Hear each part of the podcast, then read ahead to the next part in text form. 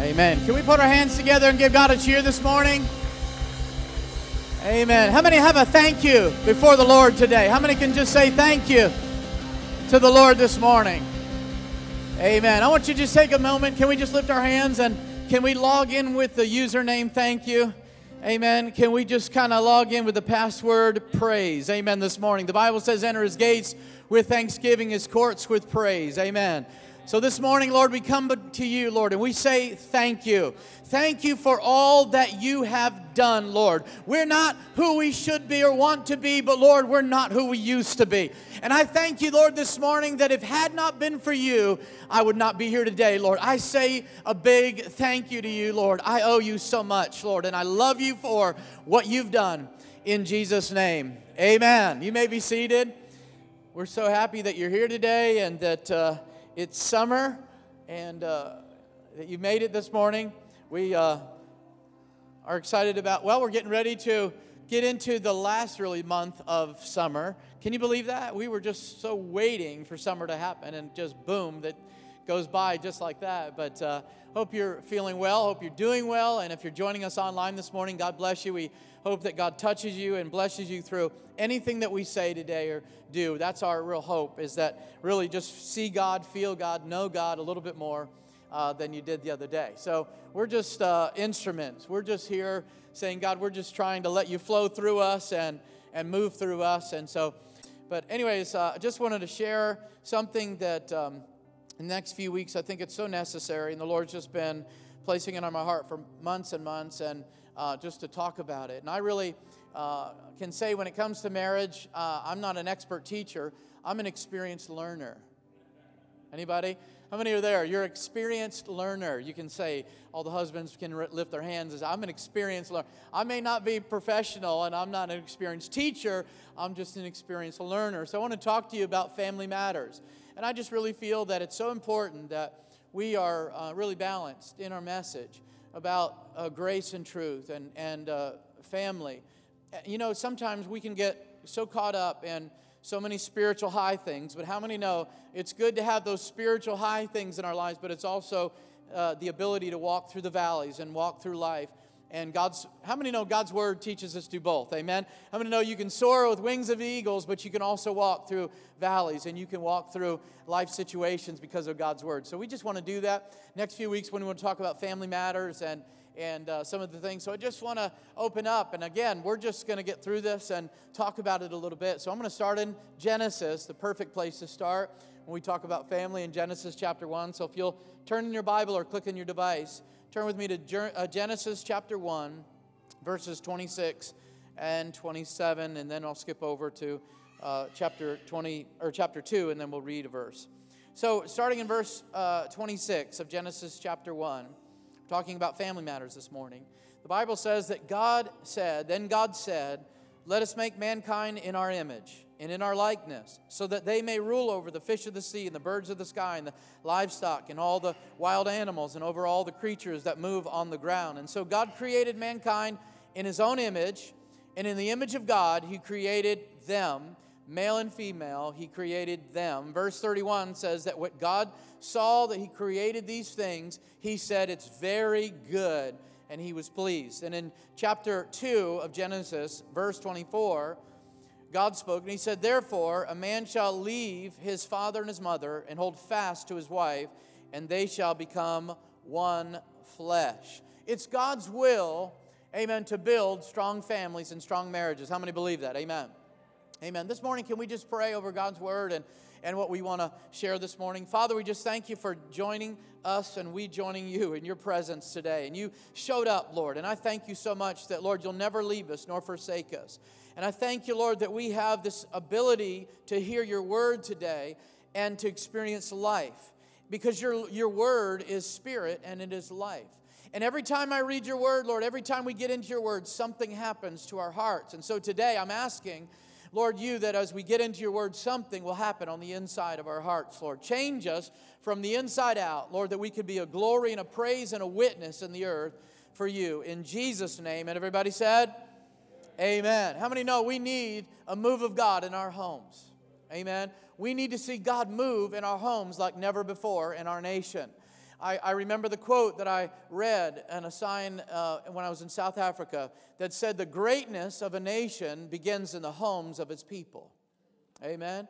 But we could also say that likewise, the destruction of a nation begins in the homes of its people. And I don't know about you, but God wants us to be a great people. Amen. God's called us to be a great people. And therefore, things have to happen in our home. It's got to start in our home. You know, years ago, I thought of this as that, you know, religious people have a tendency to make everything about church, that revival's got to happen in church, and then somehow it goes to your home, and then it affects your heart. But how many know it has to start in your heart? It's got to go to your home, and then it gets into the house of God. And that's the way God wants revival to happen in our nation, is that God, it has to start in our hearts, right?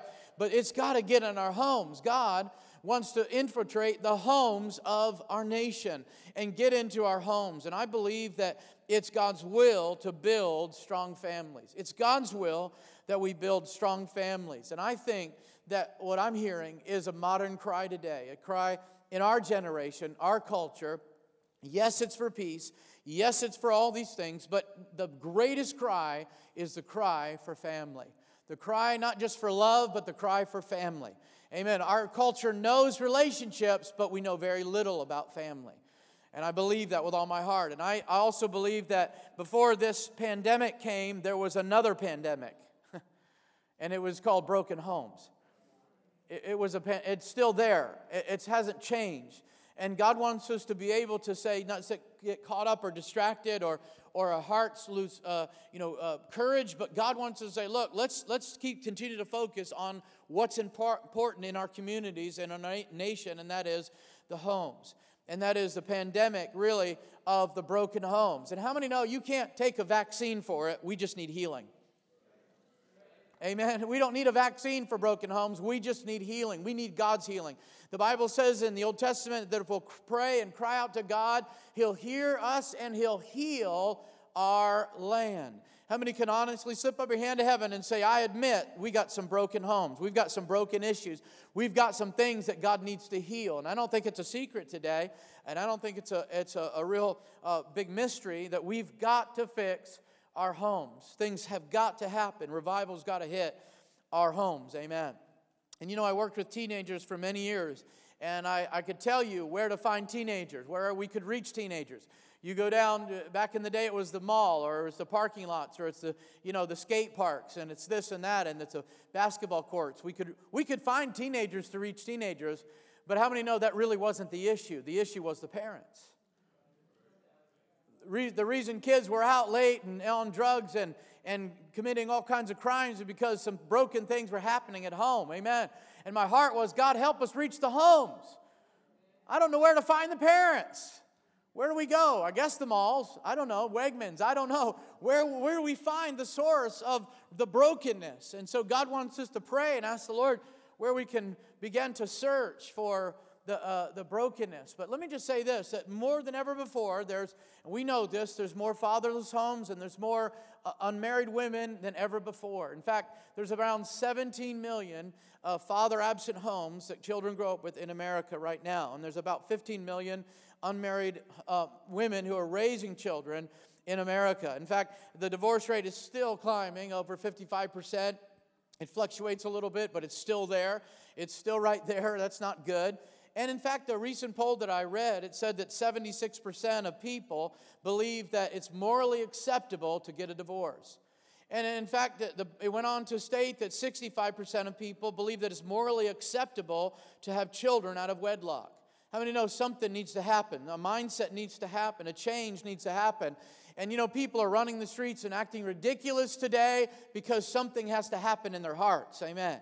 And we can try to legislate things. We can try to, vote for things. But honestly, it has to happen in the hearts of men. We've got to see a change in the hearts of people. Can anybody say amen? And there is the battleground lies right there. It's in our homes. The battleground for our nation, the battleground for the gospel is on our homes. Amen. That's where the battleground is. How do I know that? Because way back in the garden, there was a plan to disrupt and destroy the family. Oh, yes, there was. And there was a plan way back at the very beginning, we read the scriptures of God's purpose, God's design, God's plan. And right after that, the Bible says who showed up? The devil showed up. And if he couldn't destroy the family, he wanted to disrupt the family. He wanted to change what the family dynamics and rename it and kind of redefine family. And he wants to disrupt it if he can't destroy it. But how many know, amen, God's not going to allow him to do that, amen. There's a remnant of people in this room that say, my family is going to serve the Lord and we're going to be strong and we're going to get this thing right, amen. Hallelujah. And we're going to affect other people in our neighborhoods and my family because of it. And so I believe there is a spirit to destroy the family that was started way back in the beginning. But also, how many know God's plan is always stronger? God's purpose will always prevail. God's will always prevail over the enemy's will. Amen. And so I believe that. I'm lining that up with that. And the reason I know that there's a spirit against marriage and against family and against children, obviously of all the things we see in our nation, but I experienced this firsthand. God opened my eyes several years ago. Many of you have heard this story that we were invited, my brother and I were invited to go to Holland to do to help a church do an open air meetings and in the city of Amsterdam, and just tremendous meetings. But before we went and we were preparing for the meetings, we were going downtown and they were just kind of showing us around. And one of the things they said is, this was years ago, I don't know if it's changed, but they said that the largest satanic church is in Amsterdam, in all of Europe. It's the largest satanic church, and they do a lot of festivals and things like that. But one of the things they do is that every year they had a march. They would bring in other churches and other, Satanists and wizards and all these things. And one of the things they would do is they would have a march in the city, and they would pray against all the churches. They would pray against all the pastors. They would curse all the pastors and all the churches. A lot of them would have pictures of the churches and the pastors, and they would curse them. But you know what they would do? They would curse all the marriages. They would curse all the children and families. I don't know about you, but the devil knows that if we get it together at home, he's in serious trouble, because it has to do with God's purpose. It has to do with God's will. And when God gets, amen, when his will gets accomplished, the glory of the Lord begins to fill the earth when we get it right at home. Amen. And so the enemy knows that if I can hinder the glory of God in the homes, I'm going to hinder it in the earth. And so I saw that so clear, and I believe that God has really opened up the door to the OC, the Outreach Center, for our church, so that the whole church can reach the whole family.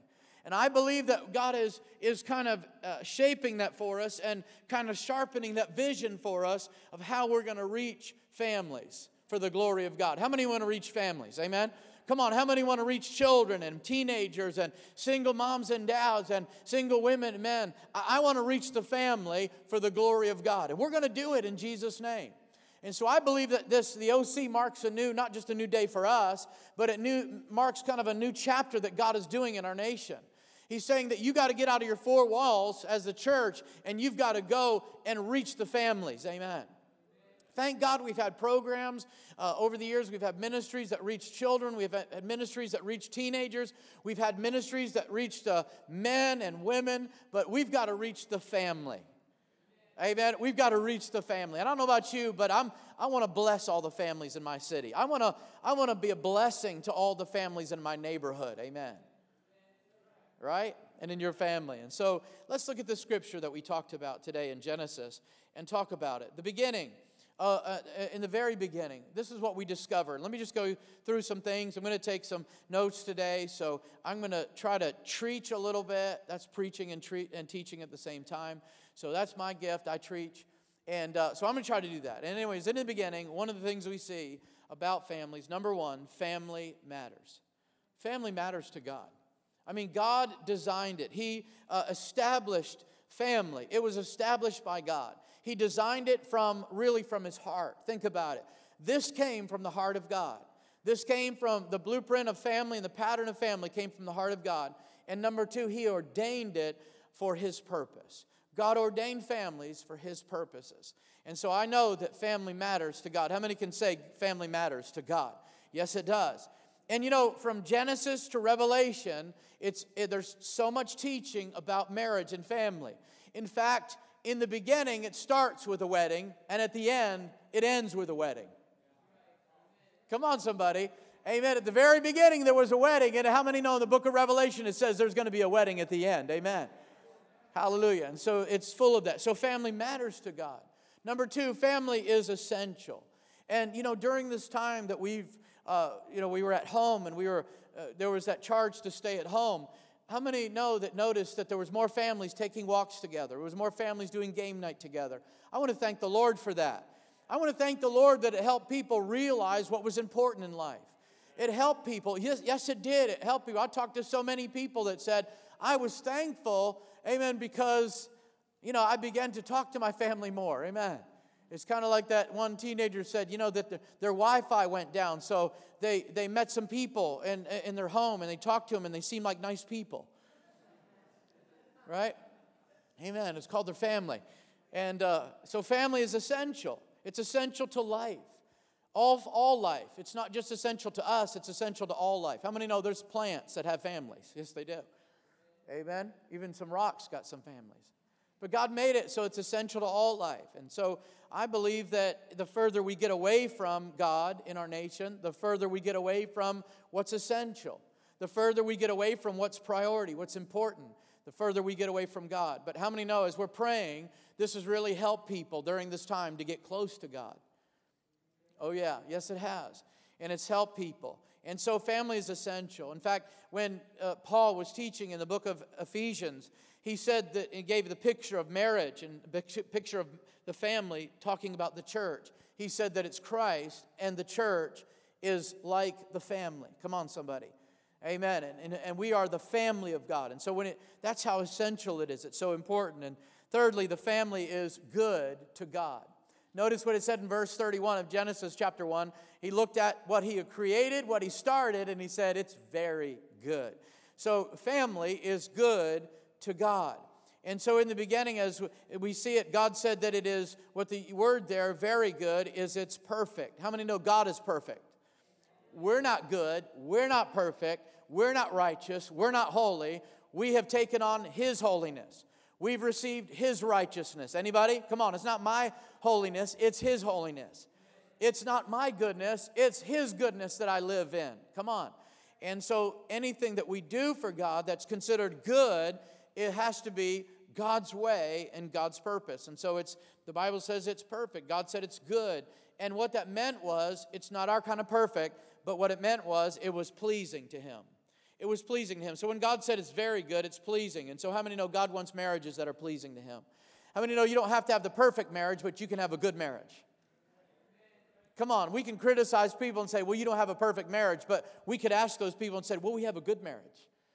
Amen? Why? Because it's pleasing to God. It's according to God's way. And you look at your family and you say, well, it's not perfect. But you know what? God loves your family. And God's called you to the family. And God wants you to make your family good. Amen. And when you go God's way, how many? That's a good way. And so if you're living God's principles in your family, that's a good thing. And so we do need good families. We do need good, healthy families. And how many know just because you're married doesn't mean you're good? Come on. Just because you're married doesn't mean you're healthy. Just because you have a father in the house doesn't mean it's a healthy relationship.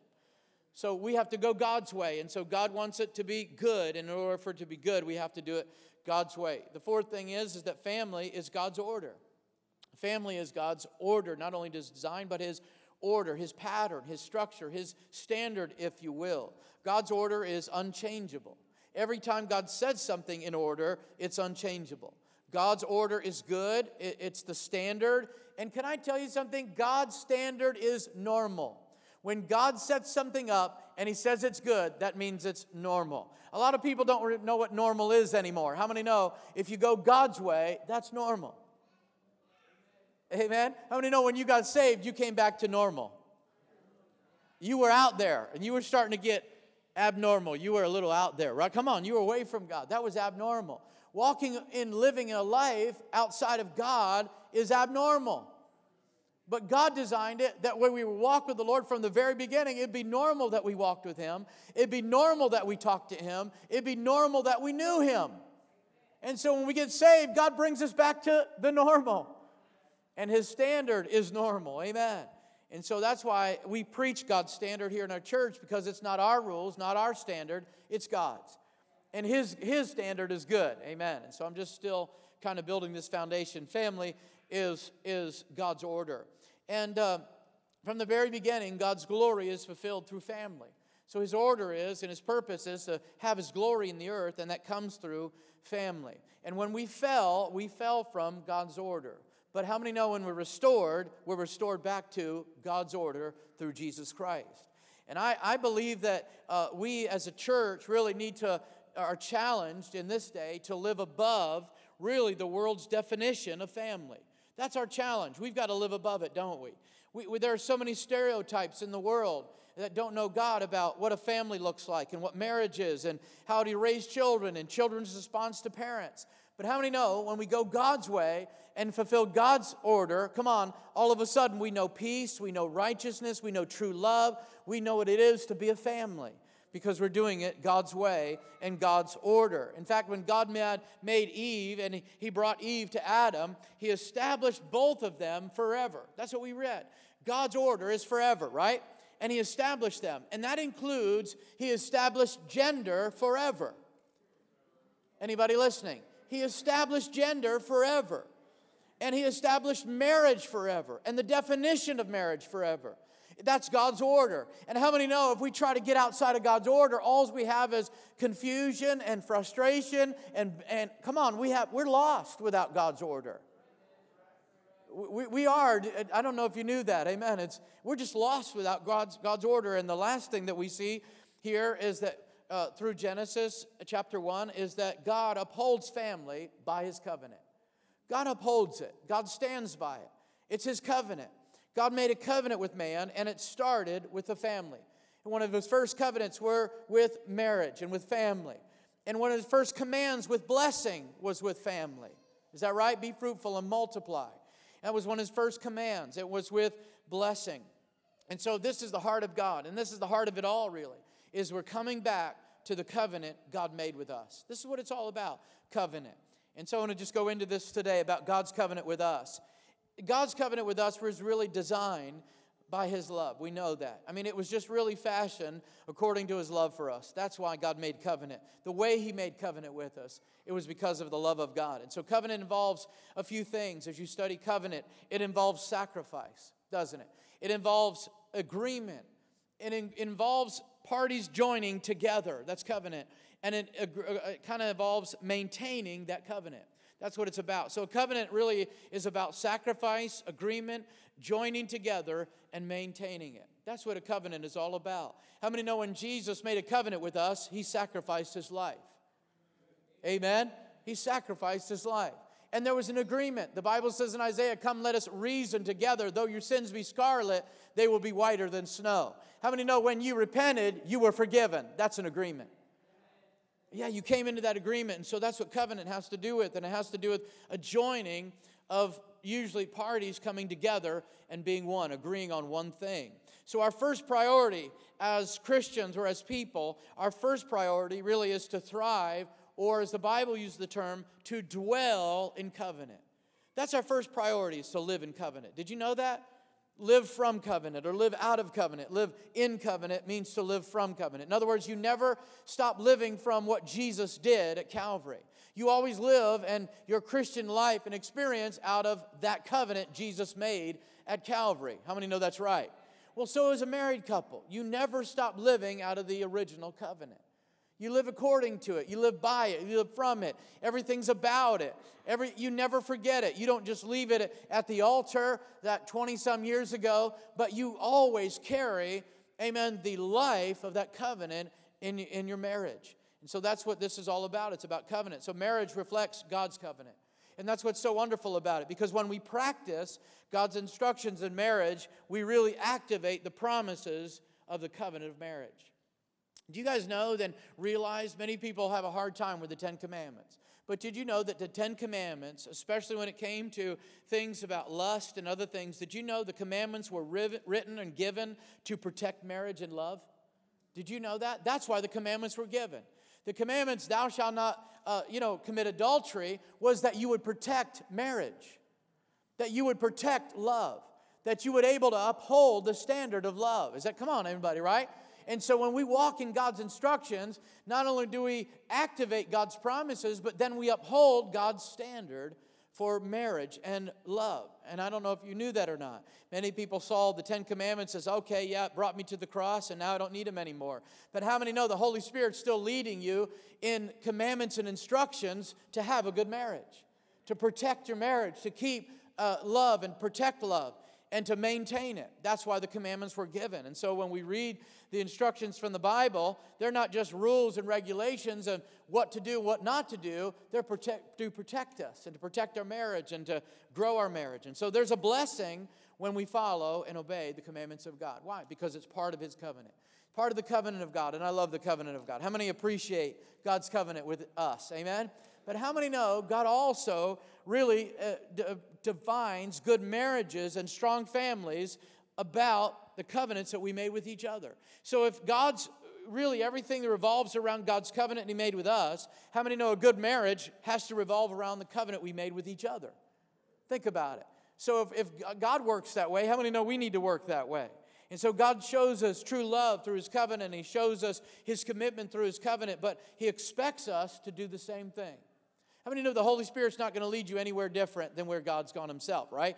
And so He's going to lead you in that place, amen, of covenant. He's going to lead you in a place of keeping your promises and making a promise and keeping it.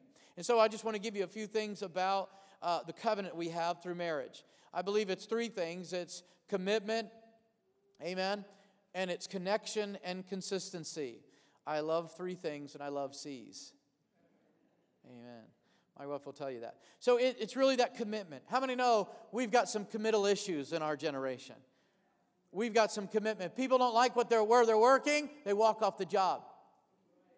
How many know if you walk off a job, it doesn't hurt the company. It hurts your family.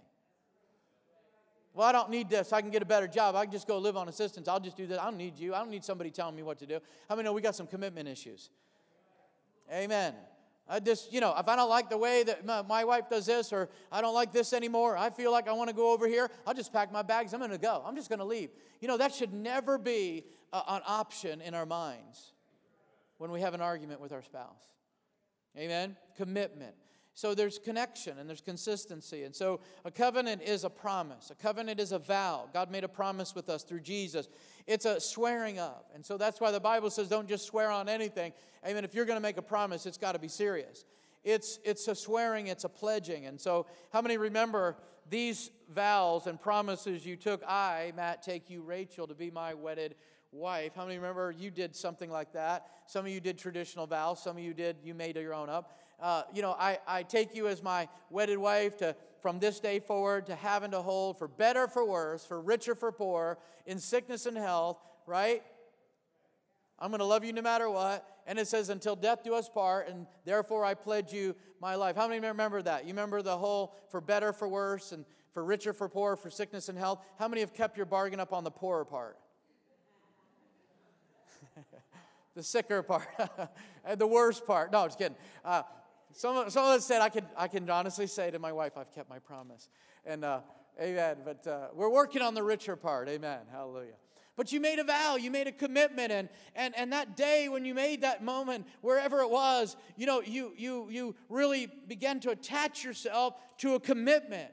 And it was more just about that day, the covenant you were making at the altar, but it was the covenant you were going to live in for the rest of your life. Think about it. And so many people, I think they just kind of randomly say these words and they rattle off these words, not realizing, wait a second, I'm going to be held to this commitment for the rest of my life. Everything is going to revolve around this covenant I'm making before God today. Wow.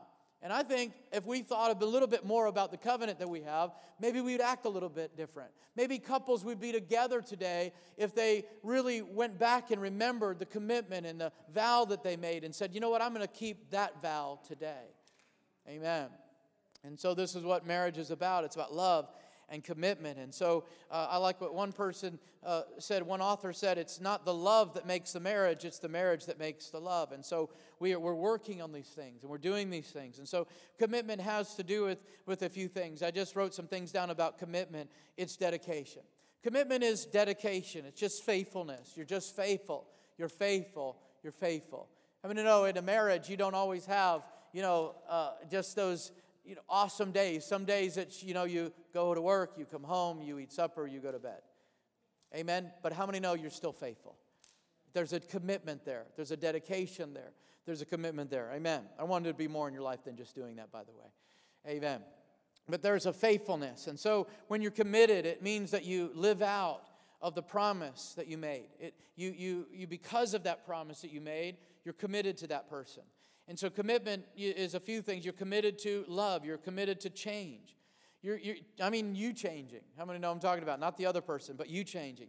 You're committed to staying. You're committed to protecting and maintaining and building and growing. You're committed to those things. And whatever it costs, that's what you're committed to.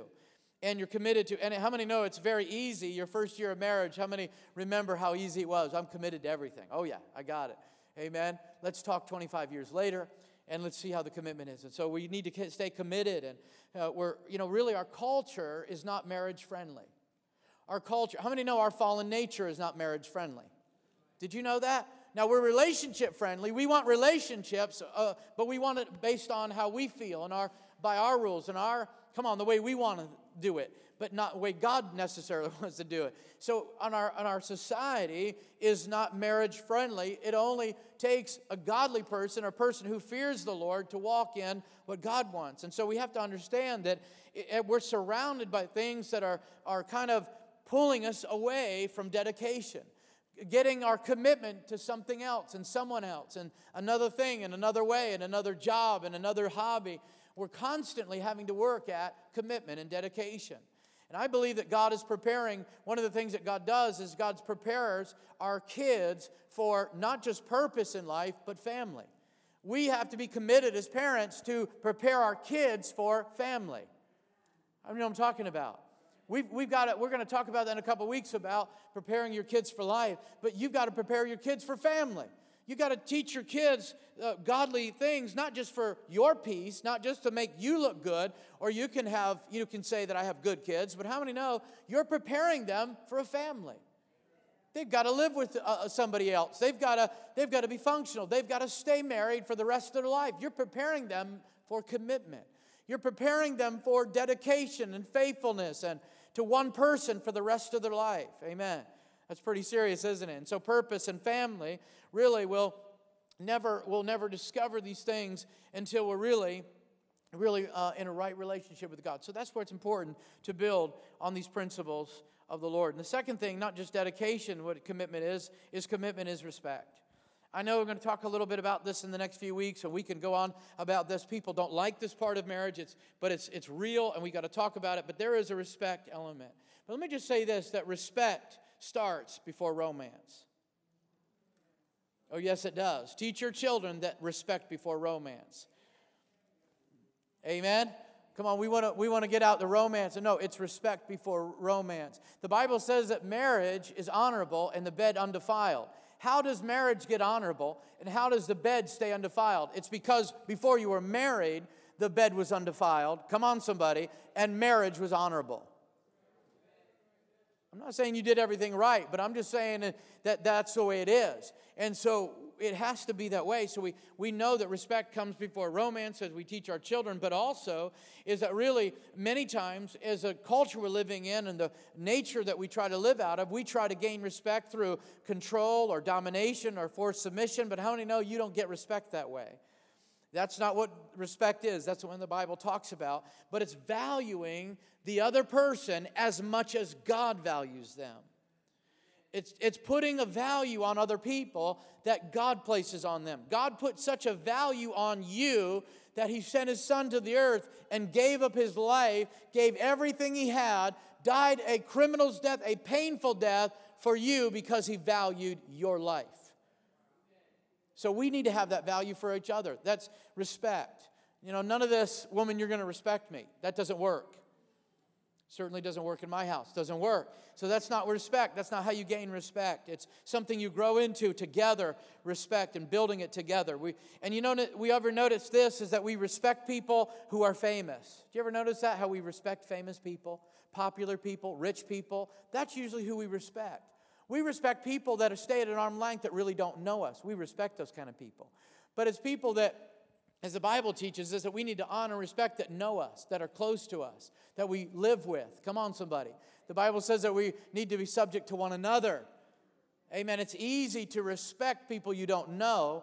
It's not that easy to have respect for people that you know very intimately. Amen. But that's true respect. It's not something that you can say, well, I really respect my boss, but you know, what about your husband? What about your wife?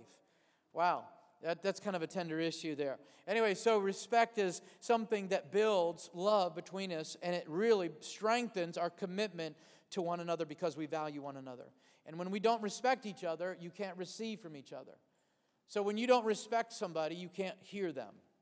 You won't listen to them. You won't hear what they have to say. You won't hear their heart because you don't respect them. And the third thing is sincerity. Did you know that commitment builds sincerity? And you can only really be committed and dedicated to somebody when you're sincere about it. You can't be fake about commitment. How many know what I'm talking about? You can't fake commitment for so long, but you're dedicated to it. So it's sincerity. So sincerity is something that makes love sincere, and it makes it true. It makes it genuine. And here's what it is. Here's what makes love sincere. Number one is singular. It's singular. It's focused on one. It's singular. It's about one. It's frequent. It's consistent. It's honest. It's transparent and humble. That's what makes love sincere. I like that word transparent there. We don't really use that a whole lot when we talk about marriage, but it's just an incredible, again, I'm going to talk about these later, but being transparent doesn't mean being hurtful. Being transparent to a lot of people, I'm just being real. How many know being transparent doesn't mean being hurtful? Come on, somebody. Being transparent leads to intimacy. Transparency leads to intimacy, and many people are lacking intimacy in their relationship because there's really not a transparency, maybe because of lack of trust or hurt or whatever it is, a guard is up, or there's pride issues there. And so we want to be genuine. We want to be sincere, and when you're sincere, it strengthens your commitment to somebody. Amen. And so the second thing, we talked about commitment. The second thing, I'll go through these quickly, and that is connection. In Matthew chapter 19, verses 4 and 6, Jesus was preaching and teaching about marriage. He was questioned about it, and he said this, "Have you not read that he who created them from the beginning," we read that, "made them male and female, Jesus said this, therefore," quoted from what we just talked about, "therefore a man shall leave his father and mother and hold fast to his wife, two shall become one flesh, so they are no longer two, but one. And therefore whatever God has joined together, let no man separate, no man put asunder," as the King James says. Jesus was teaching on marriage, and this is what he said, that the two become one. There's a connection there. And so many people don't have a good marriage because they're not making a good connection. After years of marriage, they still haven't learned to connect well together. They haven't learned to live well together. There needs to be a connection. And the very first connection, it is when we make that covenant before the Lord, that there's a connection there. And then as we move on, and physically, emotionally, there's a connection there. And so this is part of really the commitment that the Lord teaches us about, and there's that connection together. Amen? I mean, you know, you need some good connection, good chemistry in a marriage. And so two hearts become one flesh. Think about it. Two hearts become one flesh. And so God created them, not those two, as we read earlier, but really part of the sealing of the covenant is joining together. That's part of a covenant. You cannot have a covenant with somebody if you do not join together. There has to be a joining. There has to be a coming together, not just an agreement on paper, but there has to be an exchange. There has to be an agreement and a joining together. And of course, we're in a spiritual covenant, so there is a spiritual joining together. How many know that you are in Christ and Christ is in you? When you were baptized in water, the Bible says that now we are in Christ, right? Filled with the Holy Spirit, Christ is in us. There is a joining, and that's what makes the covenant between us and the Lord so strong and so good. There is a joining. There is a connection. And, of course, the Bible says here, what God has put together, let no man put asunder. We don't use that word, but really what it means is that God joins together, man splits apart. So whatever God has put together, don't let any man, don't let any person come between it. That means to put a room between it, a space between it, to get away, to separate or to depart from it. Don't let any man allow separation to come between this connection of you and your spouse. That's what it means. And so it means this asunder word is powerful because it doesn't mean just something that, I've allowed too much TV. I've been watching too much TV, and we really haven't spent time together. And that's what it means. It's talking about spiritually and emotionally, there's something between you. Somebody or something is coming between you. The Bible says don't let anything or anybody come between you. Keep working at the connection, amen, that we have with each other. That's what it means, amen. Hallelujah. So it also means don't allow quitting to be an option. Don't abandon. Don't end it. Don't break it up. Don't walk away from it. Don't neglect it. And so I understand, and we'll talk about this in the next several months. There's many things that we could say here. I'm putting a general emphasis on this today, what the Bible says about marriage. And obviously there's a lot of things that there's times that we've just experienced a brokenness and an ending and a walking away and abandonment.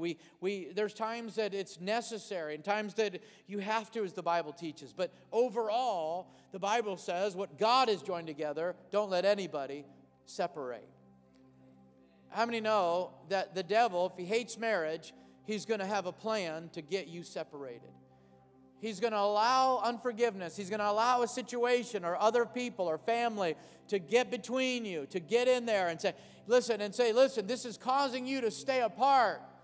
And how many know as longer we stay apart, we're divided and we're not walking together in agreement as a married couple. How many know then the devil really has an open door. He has opportunity. And we don't want that in our homes and our families, do we? Amen. Amen. Of course, if you're watching too much TV and you're not spending time with your wife, you do need to deal with that. But it means something more. It means something greater than that. And it is a spiritual thing. But how many know if we walk according to God's word and really love one another, we're going to be connected. Nothing is going to be able to get in between us. There's no room. There's just absolutely no room. It's so tight. We're so together. Come on. It's like a weld. You're just not going to get in there. You're just not going to allow something to come in there that easy. Amen? I love that. And so the third thing is winding up is consistency. We talked about commitment and connection and consistency. Again, we're going to be talking about this as we go through the series. And consistency is to maintain it, to live in it, to hold on to it, to protect it, to grow in it, to pass it on. That's a consistency in our marriage is not just that we'll have no fighting between us, but consistency in our marriage is that we'll pass it on to our children, that we'll be able to have a consistency in our marriage, in our relationship, that we'll learn some things in our marriage we'll be able to teach other people. Come on, our children. We'll be able to teach our children. Look, I've learned some things. How many know kids, especially when they're teenagers, you got these little kids and you're teaching them this, and what does it mean that, and what is that, Daddy, and what is that? And then all of a sudden as they get to be teenagers, there's like these different people living in your house. It's like new people. Who are these people living in your house? You know, it's amazing. We kind of teased our one son who just became a teenager. We said, it's so amazing, and I'm so honored to have somebody in my house that knows everything. I'm blown away. I'm just absolutely blown away. I can't believe it. It's just amazing. It's amazing. And one of the things we told our kids, we may not have culture experience, but we have life experience. And you may not know everything about the Bible, may not know everything about the latest technology, but you've got life experience. And those are the things that we need to speak into our children. We'll cover that in the next few weeks, but consistency is passing it on. And marriage really goes beyond, as we talked about this, really goes beyond the altar with the covenant, but it goes in that covenant of the altar. Amen. It's not just something we did at that altar, but it's that experience of the covenant that we carry with us. And so consistency is like that fruit that the Bible teaches us about love, that it is a fruit and it grows and it becomes more consistent. And the more we grow, the more we rely on the source and we become more consistent in our commitment to one another, our love for one another. Marriage becomes consistent. How many know your family needs to see that you're consistent in how you love each other? Your family needs to see it. Your neighbors need to see it, that you're consistent and how much you love God, but how much you love your family. And so I believe that there's three things that really influence marriage positively in a positive way. Number one, salvation. Salvation just influences a marriage in a positive way. When we're born again, we understand how God feels about us, who we are in God. We understand covenant, and we can live that out in our marriage, and we can just go ahead and say, hey, because God loves me so much, as the Bible teaches me, I need to love my wife that way. I need to love my husband that way. the Word of God. So salvation, Scriptures, the Word of God, and then the church. The church really kind of influences our marriages in a positive way. Why? Because two people have one heart. That's what it is. But there's three things that influence a marriage in a negative way. Obviously, sin has from the very beginning influenced marriage in a negative way. Our fallen nature that we've got to continue to die to, as Jesus taught us that and Paul taught us, and then society. And you know, when you don't have the Lord, it's like two people with no covenant. You just can't experience the covenant that you have in Jesus Christ. Amen. And so today I just want to end really just this first, I don't know how long it's going to take or whatever we're going to do, but talking about family matters. How many can lift your hand to heaven and say family matters today? Amen. My marriage matters. Amen. Commitment matters. Being genuine matters. Being connected matters. These things matter. And so I want to just let you know today that, encourage you, that if you're a young person, you're single, I want to encourage you that you need to just strengthen your relationship with the Lord and learn family. Learn family from other people in the church. Learn family from people at your work. Learn what family is all about. How many are thankful that the Bible says that God puts the solitary in families? Amen? So even single people and single parents, they can learn how to be a family. I love that. And if you're married, you need to strengthen your covenant today, your promise that you made. Work on that. Live from that. Remember that. Say, I made a commitment to you. I'm going to work a little harder. I'm going to be more of a blessing. Be a little nicer today or whatever. Work on that. And if, you know, if you're a single parent, I want to encourage you today that really to walk in your covenant that you have with God and raise your kids for the glory of God. Amen. Can we stand on our feet? I want us to do something in closing today. And I said something at the very beginning. I went a little long today, but I'm just, again, just starting this series. And so thank you for your patience. But can we do something in closing today? Talked about this at the very beginning. You know, can we just bless all the marriages? Can we do that? I wonder if we can pray. First of all, we want to pray for you. Can we pray for one another? Can we do that? Can we bless all the children that are in here and our families that are represented? Some aren't here today. Let's do that. Let's pray for the marriages. And then let's pray for our community. How many know we want to reverse any curse that the enemy's trying to put on our family and this generation and this city, anything that's going on, amen, in this city that's really bringing a curse on marriages and family? We really oppose it in Jesus' name. And we want the Holy Spirit to work in our lives in such a way that, amen, the Bible says that don't just try to be good, but overcome evil with good. And I believe that when we live out God's principles, we overcome evil. And so the more we do it in our family, the more we believe in it, the more we preach it, I believe the more we'll see it and the more people are impacted in our city. So let's do that. Can we lift our hands to heaven? And let's just pray for one another. Let's pray for all the marriages first of all. Lord, this was your plan from the beginning. We bless all the marriages, Lord. I bless all the single parents, Lord. I bless all the single people, Lord. I bless them in Jesus' name. I thank you, Lord, that you're teaching us what true family is all about. Lord, I pray that you would saturate our homes with family. Saturate our homes with love and joy and peace, Lord. Teach us to move and live and be family, Lord. We pray for all the marriages. Bless them. Let them be strengthened today. Let them have new joy today. Be refreshed, Lord, as in the first day when they fell in love. Lord, I pray that they would be refreshed in Jesus' name. Lord, we bless all the children. We bless all of the kids and the children, Lord. And Lord, if whether they live in a two-parent home, one-parent home, or don't have parents, Lord, today we bless them in Jesus' name.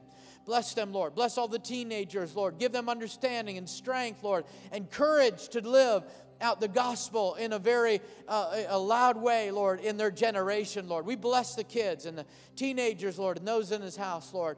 Lord, now we turn our attention, our focus on our city. We bless the marriages. We bless all the children and young people and teenagers, Lord. We bless the marriages in Jesus' name. They may not even know you yet, Lord, but I bless their union in Jesus' name. Let them know what love is. Show them who you are through their marriage. Let them begin to discover Jesus through their marriage, Lord. I don't know how you can do that, but you can do that, Lord. I pray that, Lord, this would be a city that has the lowest divorce rate in the whole area. Lord, the lowest, Lord, abandoned rate. Lord, you name it, Lord. We want, Lord, marriages to increase, the success of marriage, the commitment of marriage, the length of marriage, the rate of marriage to increase in Jesus' name. I pray, Lord, that this would be a valley known for great marriages, Lord, for great families, Lord, for a family, Lord, centered valley, Lord, in Jesus' name. I thank you for it, Lord, and we just believe all these things in Jesus' name. Lord, lastly, I pray for those that do not know you. I pray, Lord, that if they don't know you today, that you will show your love to them. And I pray that you would just floor them with your love, Lord. Let them know and sense the absolute measure, all the measure of your grace and your mercy and your love that you have for them today, Lord.